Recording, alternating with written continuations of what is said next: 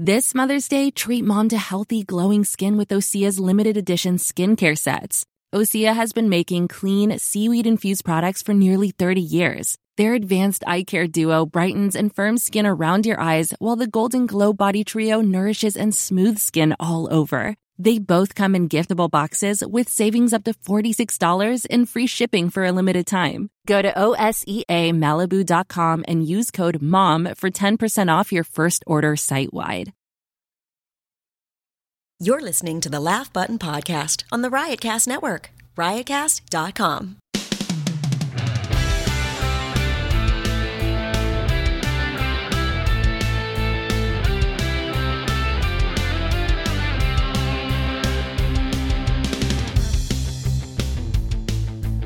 All right, this is the Laugh Button Podcast. I'm Mark. He's Matt. Welcome to another episode. We're super stoked to be back. Got a very special guest joining us on this episode. He goes by the name Daniel Sloss and plays him in real life. Daniel Sloss is a uh, UK comedian. He's from Scotland, Ireland, England. Technically, he's, he's an international comedian, for, so he's from everywhere, Matt. Uh, I don't know how else to, to sell it. You need to brush up on your accents. Oh, what did I try to do? Scotland. Oh, yeah. Was it that it was bad? bad. It was it was borderline racist. No, well, I don't think someone doing a bad accent is racist. I think that's just showing their talent capabilities at Well- that particular accent. and your talents are not good at that accent. Not at the Scottish one, no. Do you do any good accents? I, I mean, how's the one I'm doing right now? I think I'm Is nailing that, is it. that like Midwestern? this is my personal accent. This is I'm crushing it. I do this one on a daily basis. Okay, like I, you know, what's funny is I, I don't do any good accents. I don't do a damn one. Okay. Uh, but people say I have a very a heavy accent because of where I'm, I was born and raised. Like, I was born and raised in South Jersey, and Okay. so my accent is like it's weird because it's it's it's sometimes part. There's a little bit of southern twang to it. People say, Okay. but there's also like that Philly. Italian kind of like you know settler type of vibe to it, like like like a, almost like a dude bro yoey type of. I was thing gonna to say it Goomba. You went with Settler. So settler, like a settler. Like it's like like the big the big aff, the, the big affluence on, uh, of Sure. afflictions on my accent are like saying like mean- things like wooder or home. When I say things like that, people are like, "Oh, it's W O U L D E R, not W A T E R." Like I always Sure. get mocked for that kind of stuff, but I, I suck at accents. You know um, it- like I went to school in Central Jersey, but I grew up in South Jersey, and I, when I went to college, people are like, "Oh my God, you have a Southern accent." I'm like, "Asshole, I'm from 30 miles south of you." Like. well, Southern to them, yeah, sure, Yeah, but like when I hear Southern accent, I think of like the deep South, Georgia, sure. uh, Alabama, Deliverance. Mississippi. Not deliverance, just a, a, a deeper, more twangy type of Alright. thing. Uh, Um, you know what which it I don't is? feel like I have. You know what it is for me? If I'm in the environment, I'll pick up on it and then I'll be able to crush it, right? So if I'm playing hockey and I'm playing hockey with a bunch of Canadians and they have the hockey lingo and the sort of that, that American Canadian hybrid hockey accent, Okay. I'm like all on board. I just have to hear it and then I can repeat it. I just, I, I can't do that like on purpose. Well, Does that I make mean, sense? Well, you hear that you hear that come up a lot in conversations about like you know quote unquote like speaking the dialect or like like you know there's comedians that have plenty of jokes about like speaking black when they're Mm-hmm. in like black people speak a different way in front of white people versus black people. Chappelle had a ton of jokes about that. Chris Rock had a ton of jokes about that. Is that the same thing? Yeah, I don't know. Yeah, I guess it's environmental, man. I don't know. I'm just uh, reflective. Does that make sense? I'm a, I'll be a mirror well, of whatever's there is part happening of that, around me. There is part of that mimicking. Like when I first meet, like there's like these things they teach about, like when you meet people, is Yeah. like you know you kind of like you mirror what they're doing, or Sure. like you rock with them. It kind of like creates this sense Trying of to like connect. it's sense of it creates a connection and a sense of trust, and that those are like actual those are actual techniques people use in sales and in relationships and dating and all that kind of stuff. and you so. over accentuate things like if they say, "Oh man, purple's my f- purple's your favorite because mine too," Yeah, and you're yeah, like yeah. overly. Yeah, or like, you know, best there's, friend there's you you know, know? or there's like the hair touching and all that kind of stuff. There's like Sure. subliminal cues. So I, I'm assuming dialect and accent is the same. It goes in the same I way. think so. Um, my my wife, who's Puerto Rican, uh, you know, Spanish is her first language. It's amazing when she flips the switch. Because you've you've met her, you've talked to her. yeah, yeah. She sounds like she's from the United States. If you didn't you would tell, have never guessed. If you didn't tell me your wife was Puerto Rican, Yeah. I wouldn't have even guessed it. well, because she looks Asian. she which does is look weird. Asian. Actually, you're actually now that you mentioned, it, yeah, Yeah. she has a little bit. She looks Asian, more Asian so Puerto Rican. Yeah. right, it's super confusing. But the second she's on the phone with her mom and just flips the switch, it's like, do I even know you? Where are your papers? I, you know, That's so funny because my wife does the same thing when Yeah. she speaks to her family over in Italy. yeah, it's so funny. Yeah, she she uh her family was born and raised on like this little mountain on like the the ridge, a ridge of Italy. Oh, it's the best. And they have this weird dialect that's not even really fully Italian, but Mm-hmm. it's also part like Albanian because it was settled by Albanian people like hundreds of years ago. So like it's it's a hybrid. So like even Italian people kind of have problems di- this dialect. It's literally spoken by like the inhabitants of this town. like of, her family. Three hundred people or something like that. But when she talks, it's funny because it's like it. I equate You it to married that- a mountain person. Well, a, a descendant of a, ma- a mountain A mountain person. She was born and raised in the United States. She's a descendant of mountain. Oh, people. gotcha. There you go. Nice. Um, Love that. when I hear her talk to her family, it's kind of like uh, when R two D two was first talking to the Ewoks in Return of the Jedi. Sure. You you- you'd hear like blah blah blah blah blah Death Star blah blah blah blah blah. Darth, like you'd hear like one or two words. You're like, I know what that word is. What's up with that? What are you saying about me? I'm not gonna call you out on your R2D2 impression, but It's it sure sounded racist. blah blah blah blah blah. Yeah. That's that's race. All right. I don't know. My Scottish one was racist. I'm pretty sure that- borderline that- racist, buddy. Borderline racist. that astromech droid uh, fucking accent you just tried to do. Death Star. Definitely da, da, da. Darth Vader. Yes. All right, well, So- Daniel Sloss is joining us, and, and Daniel's uh, one of those guys that's in a situation like a like a Russell Peters or a Tim Minchin, somebody that's really big everywhere else in the world, and they come to the United States and people just don't know yet, you know. Why and, do you think that is? and give it two three years, and Daniel Sloss will be on everybody's radar because this guy's a beast. He's been selling out every single show he's done at Edinburgh Fringe Festival since like 2007 Mm-hmm. and he's killing it. And he's finally not not finally coming over here, but he he's like a regular on Conan now. Like every time Yeah. he comes to the states, he's here just to do Conan, and he pieces out. So you know, Conan sees something in him. Yeah, you yeah. know, and and I think people will eventually catch on. You know, It- once you get past the oh, you don't sound like me. I don't know what you're talking about. I don't understand Brexit. Move on, right? Okay, yeah, but I, I mean, my initial question remains: is why do you think that is? Why do you Mm-hmm. Um, think there are some comedians that just have yet to get any traction in the U.S.? Like, to me, even Russell Peters isn't Russell Peters in the U.S. Still. I know. You know what Uh, I mean? Like, you but, know, I- but like I would say, like a Jim Jeffries is. Jim Jeffries has slowly but surely. But uh, Jim Jeffries put out four, five specials in Australia before like he started to make any dent over here. And I only feel like he made a dent here after that gun control. I was just gonna that say, that's so, the like, answer. That's it was it was an. American topic, maybe. I don't know. the Americans can relate and or at least understand the gun control Yeah. you know, or at least find someone that they're going to agree or disagree with, Okay. And and they can weigh in on that. You know what I mean? Like, if Daniel, who has this amazing bit about how tampons should be free uh, over in the UK, and, and they're not, Mhm. um, an amazing bit, so funny. Th- maybe an American would think, "Oh, I can get that from somebody that's over here." okay. but you're talking it talking about it from a political perspective. I don't deal with your policies. I don't live over there. I don't care. Right? And that's Okay. unfortunate. Well, yeah, I mean, like you know, like we Brexit. You brought up Brexit earlier, but like it's a, that's a great example. It's like we heard Brexit, we were like, this is a weird thing, and we we heard about it for the week before it happened, and then like a couple days after it happened, and now it's like, oh, And no people didn't care about it until it was called Brexit because it wasn't called that at first. Yeah, but yeah, now yeah, it's a funny sounding cereal, Well, and all of a sudden we're all on board Well, with. it's an easily digestible package that you Exactly. know, media can kind of deliver to people. Well, uh, nonetheless, I'm super psyched to have him on because I think he's a real talent. I mean, this guy started stand up when he was so young and just found his way, found his voice. And we talk about all of his people that he respects and who he wants to be. And he name drops the likes of like the Louis C.K.'s and the, Yeah. and the Bill Burrs, but he also brings up people like Brendon Burns who uh, take these risks on stage beyond any of these huge names that are really successful and are really breaking down those walls of can we even talk about certain things on stage from a funny perspective Yeah. you know and, and uh, anyway it's a great discussion and for people that do want to find comedians that are outside the box. You're going to find one today that you're going to love. And it's also going to open the floodgates to, to to comedy that's happening around the world that's just as funny if not funnier.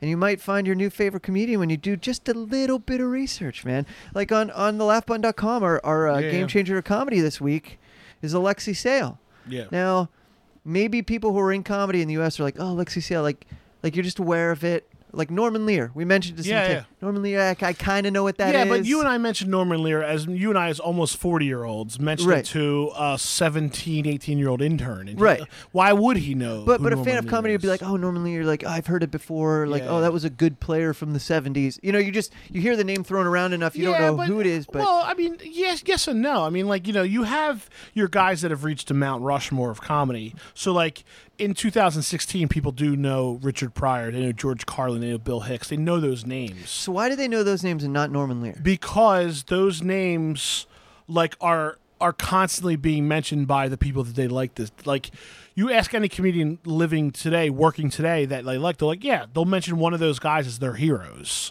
or bill cosby or whatever they'll mention one of those guys So it's the name thing because if people It- say well, it is because at that time there was still there was there were still hundreds of comedians around at that time, but only like six or seven made it out. I mean, do people understand that the intro to Family Guy might as well be All in the Family? Well, I mean, it, well, yeah, it is All in the Family. That's my point.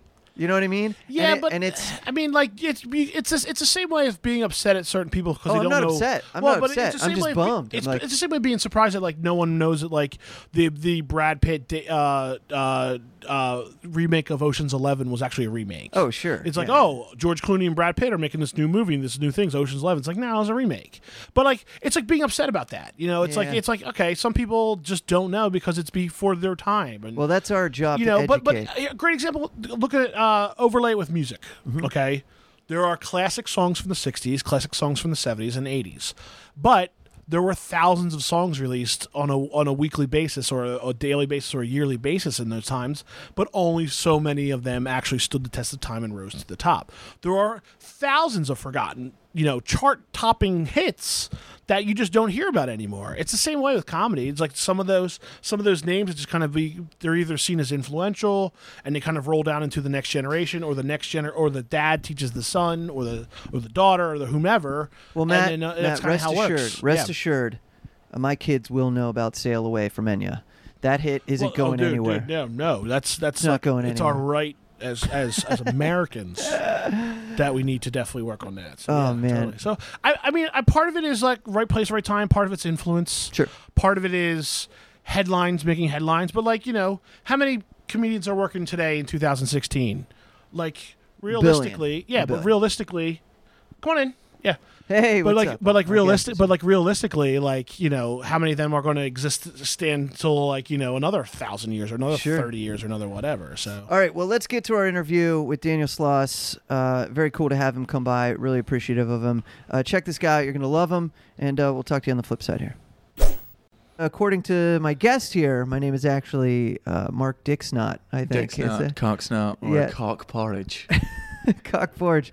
Yeah, that was uh, it was uh, refreshing to get at least some new names. yeah, yeah. I always, Uh, I love, I love euphemisms for things. Just like how disgusting some of them can be, like the language and just taking something that's funny and gross and then just making it far too graphic. Even worse, yeah, Yeah. even worse. Well, that other voice you're hearing is uh, Daniel Sloss, a Scottish comedian who's who's uh, let's say in town. Let's put that in Yeah, air quotes. yeah. You're in New York City hanging out. You got to run a shows here, and uh, I'm going to start off by saying this, and and this is what I always tell everyone when I talk about comedy: is nothing beats truth. Truth is Mm. always the funniest. It always will be. Yep. And it's always the most relatable, which is why I think comedy works in the first place. Yeah. Right. And when I watched your set, I was like, all right, there's truth and then there's truth. yeah. You know, because I like to go down the next level. Yeah, and by the you know, obviously by the the latter third of your set, it was like so truthful. Yeah. And uh, and you bring it up in your set, it it just you could feel the shifts of energy. Oh, it's the and, tension. uh, there's yeah. the, there's the uh, there's the penny drop moment Mm-hmm. where uh, just that one line is my favorite bit, and it just goes from them laughing to just the most deathly silence you've ever heard. and it was. I remember the first time I did that joke, I became obsessed with it for a bit because of my flatmate Gene. I was just like, "There's a." It's the first time I've ever been in control of a silence. Like normally, if you're a comedian and there's silence, it's bad and you're not in control of it. right, Whereas it's dangerous. Yeah. and I was just like, I wonder how long I can leave that silence for until somebody heckles. So we used to have competitions just to see, you know, if I could get up to like 20, 25 seconds. And you can. You just stand there and nobody utters a fucking word. And uh, yeah, I really enjoyed that. That to me was uh, one of those bits where you're just like, ow. didn't know this was an option. Didn't Yeah. know you could do this. and um, yeah, yeah, I, I and I agree. The truth of it really makes it just fun to perform, and uh, also just like really protects uh, the comedian on stage uh, from sort of any sort of backlash. I sort of feel like I'm just being, I am being like I'm being honest in my life. Mm-hmm. Like I, I say my I say my opinions, but I'm also very clear in the fact that I don't think my opinions should be respected. right, Uh, right. But I still have them. Right, I and you're allowed to? Yeah, allowed to? and you paid to hear them. So whose fault is it really? yeah, you can walk out whenever you want. And Just- two of them did as long as you walk, yesterday. yeah, as long as you walk in for the one first minute. Yeah, yeah, yeah. uh, yeah, it's it's um, uh, it's got to be fascinating for you, but but it's in a way a good thing. I think if someone's going to leave, then you're not the right person that should be here anyway, right? Yeah. It's not who you want in the audience. Yeah, exactly. For me, and those two women that left yesterday, I, I don't know why. I've been running through my head. I'm like, it must have just been the abortion jokes. Right. But there was only two, and they were never really about abortion. They were just. That's the thing. You disguise cleverly, you know, these well-crafted jokes behind something like abortion, right? It's not Yeah. even really about that. It was- just that was the gateway to the joke. Yeah, right, but right. It, the punchline was, "And "aren't abortions hilarious?" It was a it was a play on words and it was a pun, and then the other one was just sort of ridiculous. Like a lot a lot of my punchlines are just I say things you just go I clearly don't mean what I've just said. Like that's what's funny is I obviously don't believe what I just said. But wouldn't it be fucked up and funny if I did? right, right. And uh, but they left in a really good way. Like they just got up and left, and it was it was fine. Yeah. uh, they didn't make a scene. They didn't make a big fucking hoo ha like, how dare you? They just and comedy is absolutely subjective, and he, no, I would be. I don't want to be a comedian that everyone likes. Right. Yeah, it's like super safe. Yeah, uh, broad. Well, well, you make that pretty clear too. Like uh, it, you're here in New York City for the first time, Mm-hmm. and and however people get here is uh, obviously a curious thing anyway. You know, because maybe they've heard of you, maybe they saw you on Conan, maybe Yeah. maybe they've uh, had a friend tell them, and, and they're brought here. But you, you make it uh, you know clear up front. Here's what I'm about. This is my deal. You know, get used to it. Strap in. And uh, and I would want nothing. Me personally, I would want nothing less from a comedian. You know, because now I'm entering your world. I'm entering your headspace. Yeah. Yet somehow you can still communicate to me as an American uh, the same ideas and same thoughts and same things that are happening over in Scotland. Uh, they, they still we can still connect on that. You know Yeah, what I yeah, mean? yeah, like- Abortion's still abortion. Yeah, Or or your thoughts about uh, religion is is across the board around the world. Everyone's having that conversation. Yeah, yeah. right? And So- although I do make it about Christianity, I also try to make clear that I, I'm saying it about all religion. I'm just making Christianity the subject because Christianity is the one I grew up with. Yeah, I, I was raised Catholic too, which which ultimately means you're not anymore, right? Yeah, when exactly, You get to that yeah, certain yeah. point of realization of, wait, they asked me for money and I was in second grade. That's really This weird. Kind of Like, I weird. just had to pass. Oh yeah, I find it. well, I think that's the thing. The difference between the UK is UK is uh, uh, about fifty-one percent uh, non-believers, and of the forty-nine percent that are believers, you know, about fifteen percent belong to the other faiths. Um, but I really believe like none of them are. I would say only about ten percent of them actually believe in God. Like they're just Right. used to they're used to saying it as an answer. Like they, they it's not a huge part of their life. Whereas over here, especially in some states, you just go, "Oh, this is like religion is actually your life." Like Yes, in the yeah. UK, m- with most religious people. It's just like a part. It's a bit piece. It's like a little like footnote on a CV. Whereas in some states over here, it's I am the son of God. I am Jesus Christ's son, and He loves me. And uh, I was ignorant to that, so I, I really had to sort of make sure that it could because I'm more likely to upset people with it over here, so I couldn't go in as harsh. I Right, I, couldn't. right. I couldn't be as aggressive with the your opinions are stupid. Like you, you're you you absolutely have. I have to respect your right to have a belief, but I do not have to respect that belief. Correct. That's the difference. Yeah, and here in the states, I guess people take everything so personally, right? You know, it's yeah, like I always find with comedy is being offended by comedy to me is, and I've said this a bunch of times before. Uh, it's becoming a catchphrase, but to me, I find being offended by comedy is the most selfish thing. In the, world. like, there's well, there's a comedian on stage who's been doing these jokes for however long to however many people, and you've somehow managed to make it about you, as if that joke was just directed at you, ignoring everyone in that audience, and you're like, he was saying it to me.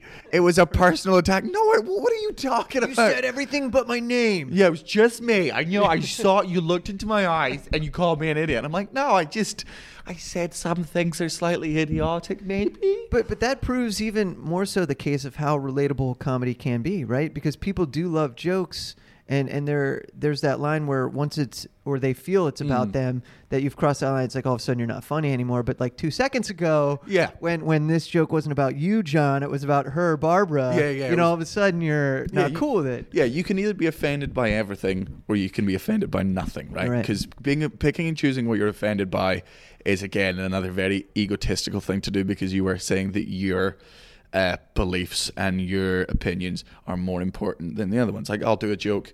Um, my- friend Kai was doing a bunch of material and he was doing all this stuff about uh, I don't think it was religion. I think it was about like drugs, and there was probably like just a- maybe like a pedo joke in there or whatever. But then later on, I said girl got offended by a joke about diabetes because her sister has diabetes. You're like, you laughed at the pedo stuff, Right, Like, right, You don't, you don't, you don't. Oh, but my sister has diabetes. Yeah, Yeah. A lot of people in this audience probably do. Like I've got my And, joke, and which they don't is- even know it yet, right? They're gonna find that joke even funnier. in one day. Just, oh god! I have the joke that touches on uh, cancer, where it's, I'm not making fun of cancer, but I talk about cancer in the set. And people, I had a girl that was offended. She was like, "My granddad died of cancer." I'm like, first of all. Uh, most people in this audience either already have been affected by cancer Right. or absolutely will be. Like everyone will either get cancer or know someone that gets cancer. Uh, but I was not the victim of the joke. Was never the victims of the of uh, cancer. It's all about intent of a joke, and I think that's what some people get mixed up. They'll hear, uh, let's say, a joke about rape. Now, I think the problem with a lot of uh, rape jokes is one, 99% of them aren't funny. But to say all rape jokes aren't funny is doing a disservice to Amy Schumer, uh, Tina Fey, Right. Sarah Silverman. Uh, it can be funny. It Yeah. can, I believe everything can be, be funny. But within those jokes, the intent of the joke was never to make fun of the victims or uh, it was never to offend anyone.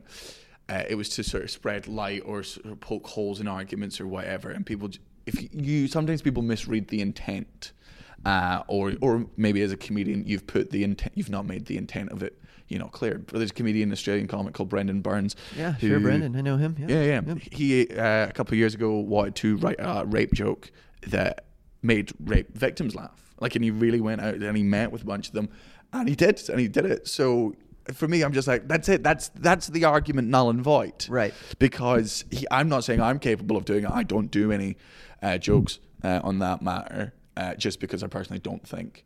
I am a good enough comic yet. You'll to- get there. You'll I'll, get I'll there, get man. there one day. One day. Well, well. Speaking of which, you've you've uh, you've been at this from a very early age, and uh, and I want to talk about Edinburgh a little bit because people here in the states, if if you're a comedy nerd or a fan of comedy, you, you know about that festival because it's the festival of all fest. I mean, it's it's massive. It's the festival. It's been around forever. It's the biggest and- arts festival in the world. in the world, right? The only two, uh, th- uh, we found out the only two things that sell more tickets than the Edinburgh Fringe Festival in the world are the World Cup World and Cup. the Olympics. That's it. That's it. And then the third highest ever is Ed- the Edinburgh Fringe Festival. Like it's, I didn't know that, but that was insane when I found that. out. Yeah, but it makes sense. It's a month where there are ten thousand shows on in twenty five days. So you've been able to break through this this festival. You've done really well for yourself, and and you've been 2009 maybe you start. When was your first? Uh, I did uh, a competition and like a double header show. So me and another comedian doing 20 minutes each. Okay. In 2008. And Okay. then 2009 was when I did my first solo show there. So you skipped all the street performing first to break through. Yeah, I still like- I go watch the street performers. Some of the street performers, Yeah, they're in great. Hilarious. and I remember seeing, uh, you know, Eddie Izzard used to be a street performer at the Edinburgh Festival, and uh, just being weird and doing, you know, juggling and bits on the street. Gamarjobat is a double, um, a double act from Japan. They started on the streets of Edinburgh. I flyered, but it, I was always very much making sure that it was indoor.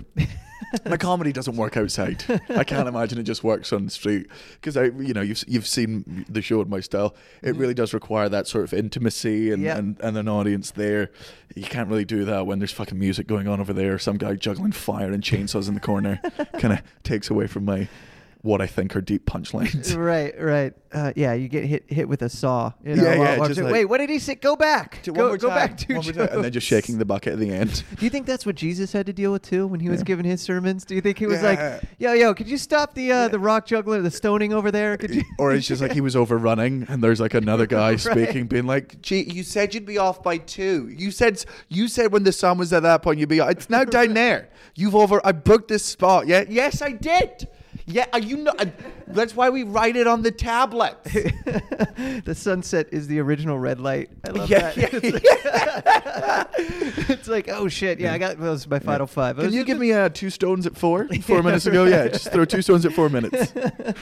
Oh man, it's great. So so Fringe is obviously uh, respected, uh, you know, all over the world, and and here in the states, I think people, some people, like I said, comedy nerds are clearly aware, but they don't understand what this festival is and the power it carries, and and how easily it could make or break someone's career. Like if you get good reviews out of the gate, like you're golden. You know, it, it feels like you're almost on your way to success. Whereas if you get kind of shat on.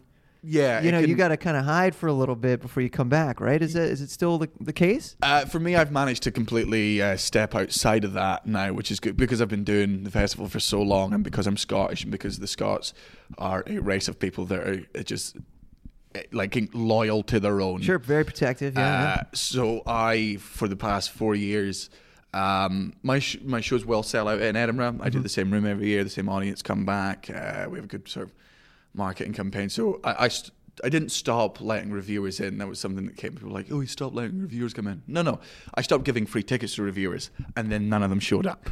Right, that tells you everything you need to know about people who review comedy. right. The second the tickets were no longer free, they were suddenly not really that interested in coming to the shows. this guy? Uh, D- D- Dan- Daniela. Yeah, and, the, and yeah, What's and, his name? and, the- and for me, I, I didn't need the reviews because uh, reviews can help sell tickets, but we're the, the show sells Right. out on the day without the help of the reviews, and that's awesome. Congrats, man, because that's a testament to you and what you're Oh, doing on it's stage. a and, testament you know- to uh, my flyering team and my my manager and my agent and my PR. Very little to do with me. I just have I just have to turn up with the with the goods. with 45 minutes of silence. Like Yeah, the room's packed, you just hang out out there. like, it's just Guys, I'm just going to stretch a 10 minute bet out into 50 minutes, so please laugh excessively. Oh man. Well, uh, you've had an awesome run, and now you now you do this in the states, uh, L.A., now New York. What do you think the value is, um, other than getting new fans, acquiring new fans, but but coming here to the states and, and doing it in New York this go around? Like what like what do you want to get out of performing Oh, I here? want to learn more. Like, I, Mm-hmm. like all I want, to, I just want to be. One day, I want to be the best living stand-up. Like, I want to, or I, like, I want to be uh, considered. Uh, one day, I want you know, uh, com- young comedians to look at me in the same way that I look at like Bill Burr and Louis C.K. I want to, I want to, I want to just be one of the ones where just go, he was one of the greats. Like he was through and through a fucking stand-up. And in order to do that, you just have to just keep doing it. You have to keep turning over material. You've got to go everywhere and uh, try new things. And uh, I find a lot of time, especially in places like uh, New York uh, and LA, you've got very comedy literate audiences uh, that allow you to challenge yourself comedically and go down routes that you might not have gone down. And um, just learn just learn how to go into a place that you didn't grow up in that you've not been to before uh, and just people who have no right to and still make them laugh and be like oh god like find that common ground with absolute strangers with an entirely different background and still be fucking funny. Um, and I'm getting there. Uh, you did well last night, man. Everyone loved you. It was dude. good. It was good. I'm enjoying it, but like it's it's it's always that thing with. I think people always, especially British comedians, and I get it a lot of people like you're so down on yourself. I'm like, no, no, no. I just know how good I can be. Right, right. Like you guys, if you see one gig of me. Uh, that's the only time you see me. So you're like, I thought that was great. I'm like, I've seen every one of my gigs.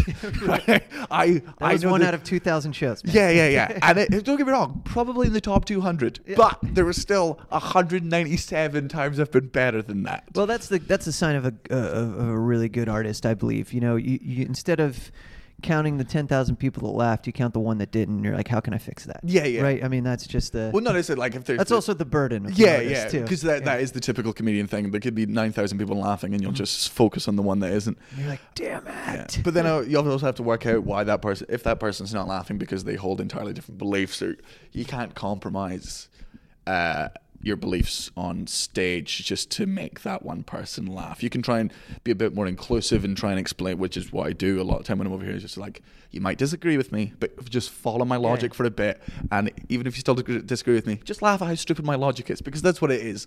Uh, that's why I really like uh, Bill Burr as a comedian. You watch what he does; he'll say something outrageous, and then just spends the next five ten minutes justifying it, and there are things that Bill Burr uh, says that I don't agree with. There's loads of stuff I do, but there's sometimes he'll say something and be like, "Oh, I don't agree with that." But by the end of the joke, I still don't agree with him. But I've laughed the whole way through. Yeah, it's very funny, right? yeah. and that's It's the presentation. That, sure. Yeah, and to me, that's the that's the sign of just an excellent fucking stand up. Like where you're just like, I, just from my core didn't agree with you, and you've just made me laugh to that core, um, and made made you think. Like I like I like comedy that makes you think. I don't think it's necessary for comedy. I don't, th- but it's the comedy I enjoy. Yeah, I'm attracted to the same. I, I I don't know about you. I don't know what your gateway was as far as funny, but like Steven Wright to me as a kid. I don't know if you know Steven and Yeah, his work, but but those sort of just quick one-liner jokes where I'm like, okay, he's combining two things. It was thoughtful. That was a good bit. Yeah. You know, and as like an eight-year-old, I'm like, this guy is He's like so. amazing. This Yeah. is so much better than just someone running into a wall. You know. Yeah, yeah, fart And- jokes, Yeah, yeah. and so and so. Uh, I'm the same way, man. That, I was led down that path of like I need heady stuff because I want to leave knowing I not only laughed but I, I thought about stuff.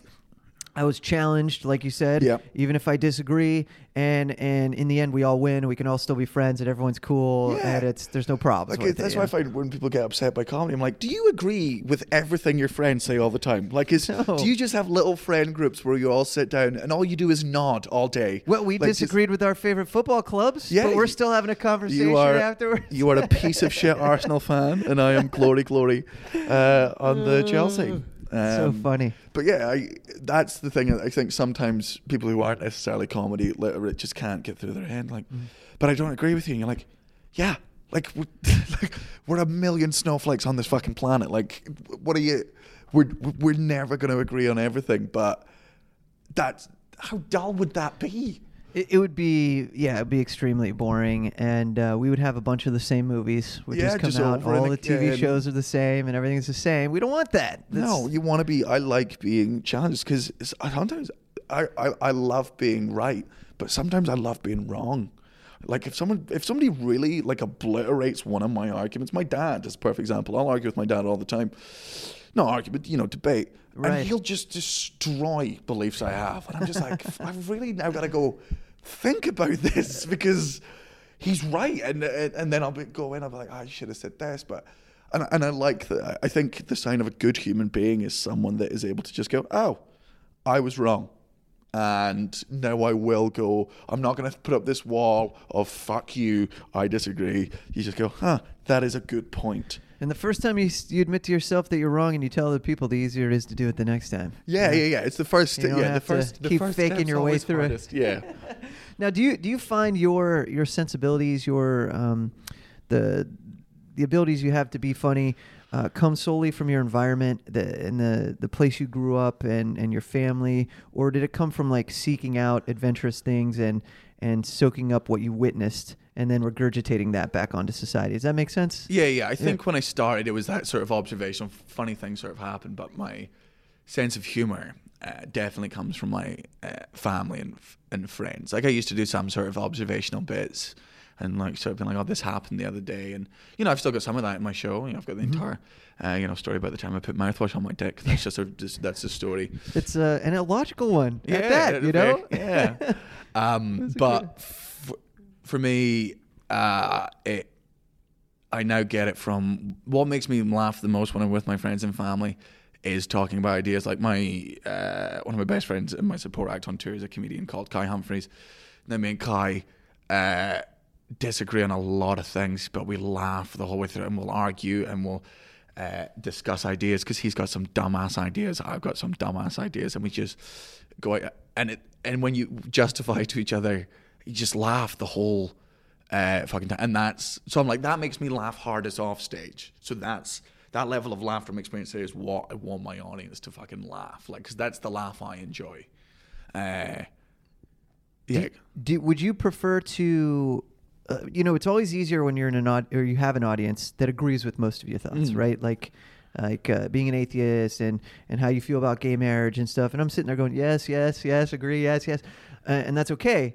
But um, would you rather perform in front of people that don't agree with you? Not with those subjects. Like when it comes to uh, when it comes to gay rights uh, and when it comes to religion, I find the people who are against gay rights and who are against you know religious, which is very not all. I, I have religious people in my show. Uh, a lot of the time, I would say about thirty percent of my audience are religious people who, and I see them after the show. They're like, "Hey, I'm Christian, but I loved your stuff."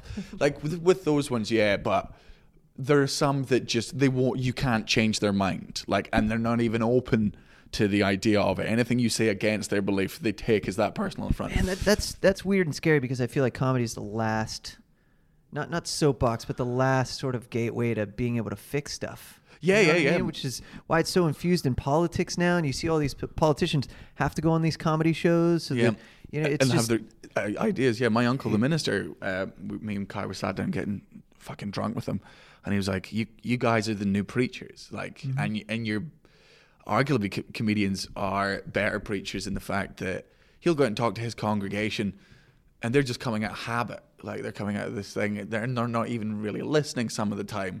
Whereas everyone that goes to a comedy show to see a comedian is, is listening the whole way through. Like they've gone out and they've actively uh, sought that, which is why um, I, f- for me, and not for all comedians, that's why I think there is a little bit of responsibility as a stand-up to say certain things or to challenge ideas or to talk about certain things and let an audience think. So you know, I've got my 15-minute routine about why I think tampons should be free, uh, and it's something that most men won't have thought about, even some women. But that's I, I think is important to because it's so funny. Like I'm not up there being like, "Here's the thing," and it's not. I'm just I'd be like, "Isn't it a bit weird that they're not?" Isn't it like yeah, it's very matter of fact. Like it kind of makes sense. yeah, yeah, yeah. yeah. And the audience said, then they think and they go, "Oh fuck!" And uh, I I like that sort of stuff. I think you know you've got to take into account that even though sometimes they might just be jokes, uh, to you it can sort of uh, affect, uh, especially young audience members. You know. now, if, now, if you actually change that here in America, and now tampons are free, Yeah. are you gonna be cool if they're called Sloss sticks? Slo- oh, absolutely. Just yeah, slo- like, sh- yeah. sl- shove sloths up your pussy. like yeah, that'll be the slogan. Up your bloody pussy. I think that'd be great, man. I, I mean, I don't know if that's a goal for a comedian to have a tampon named after them, but hey, if you did, I, I look, you know, you know what? It's, as good as a dr- street. It's yeah, as good as a street. It's a dream I didn't know I had until right now. Uh, but also, that's not an original idea. There's loads of people who have always Yeah. argued that uh, tampons should be free uh, and stuff. But you know, th- those are people that don't necessarily have the audience uh, that, that, can go and spread this thing. You know, I tour the world, so I'm just like, hey, we can go spread this love. And it's a joke. It's just a joke. If you disagree with it, fine. And I enjoy talking about it. Fundamentally, the, the joke is funny and the point also happens to be good. And I think that's what I like. I would never, I don't think, just make a point, but with very little punchlines. I've got ideas and principles that I have that I can't make funny yet. Mm-hmm. And I'm not just going to go on stage and be like, okay, so here's the other thing about how we should tax people.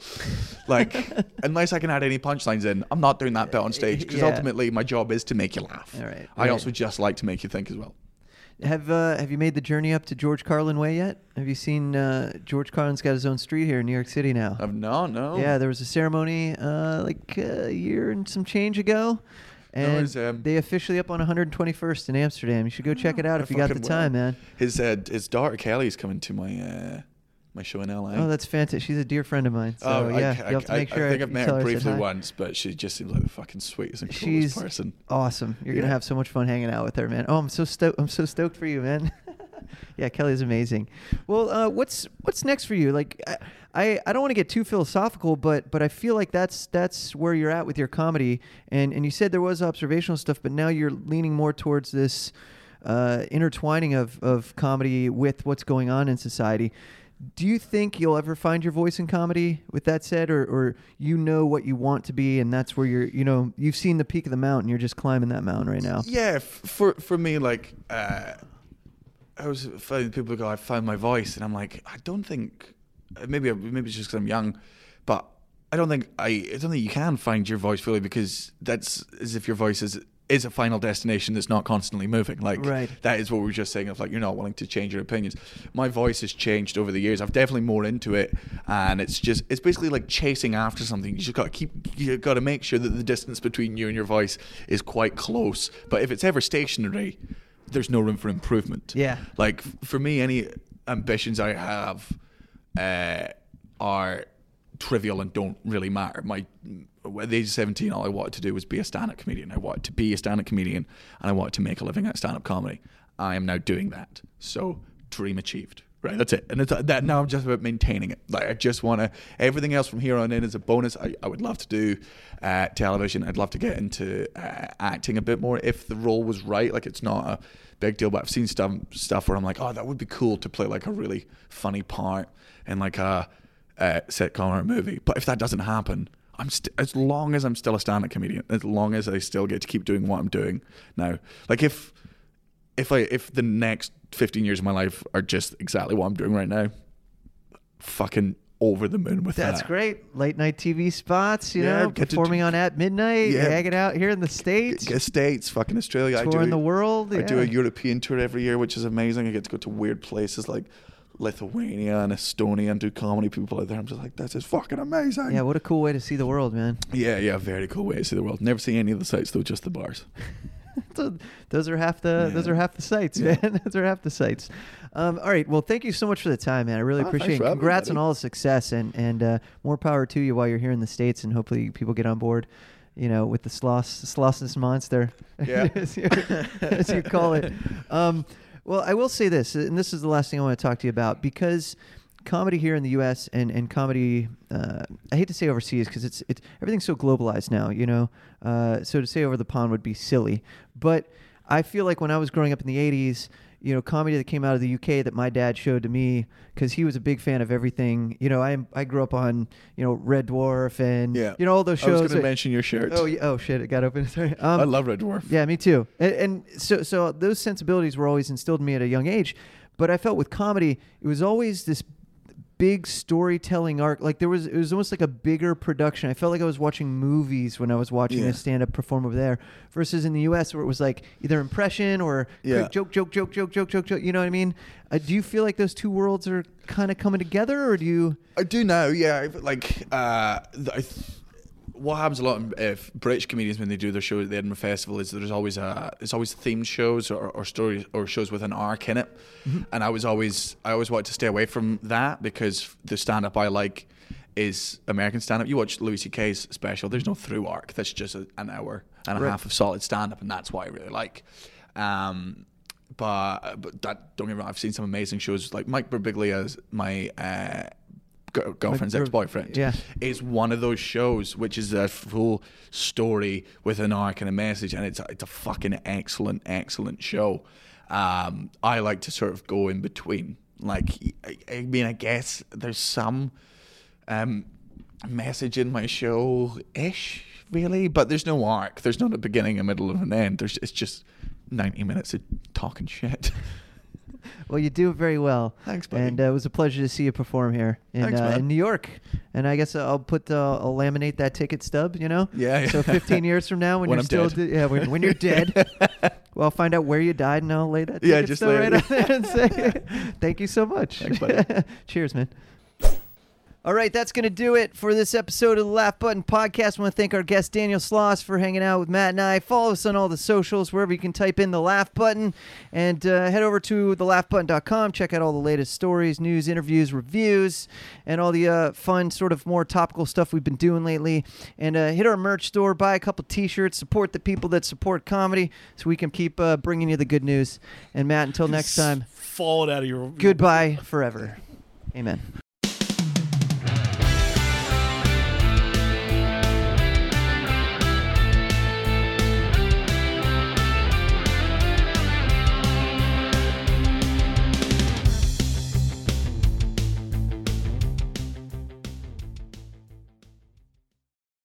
When you visit Arizona, time is measured in moments, not minutes. Like the moment you see the Grand Canyon for the first time. Visit a new state of mind. Learn more at hereyouareaz.com. Sick of being upsold at gyms? My guy, you're currently a base member. For $90 more, I can upgrade you to our Shred membership. For 130 more, you'll be a Swole member. And for just $300 more, you'll reach Sweat Platinum. At Planet Fitness, you'll get energy without the upsell. Never pushy, always free fitness training and equipment for every workout. It's fitness that fits your budget. Join Planet Fitness for just $1 down and $10 a month. Cancel anytime. Deal ends Friday, May 10th. See Home Club for details.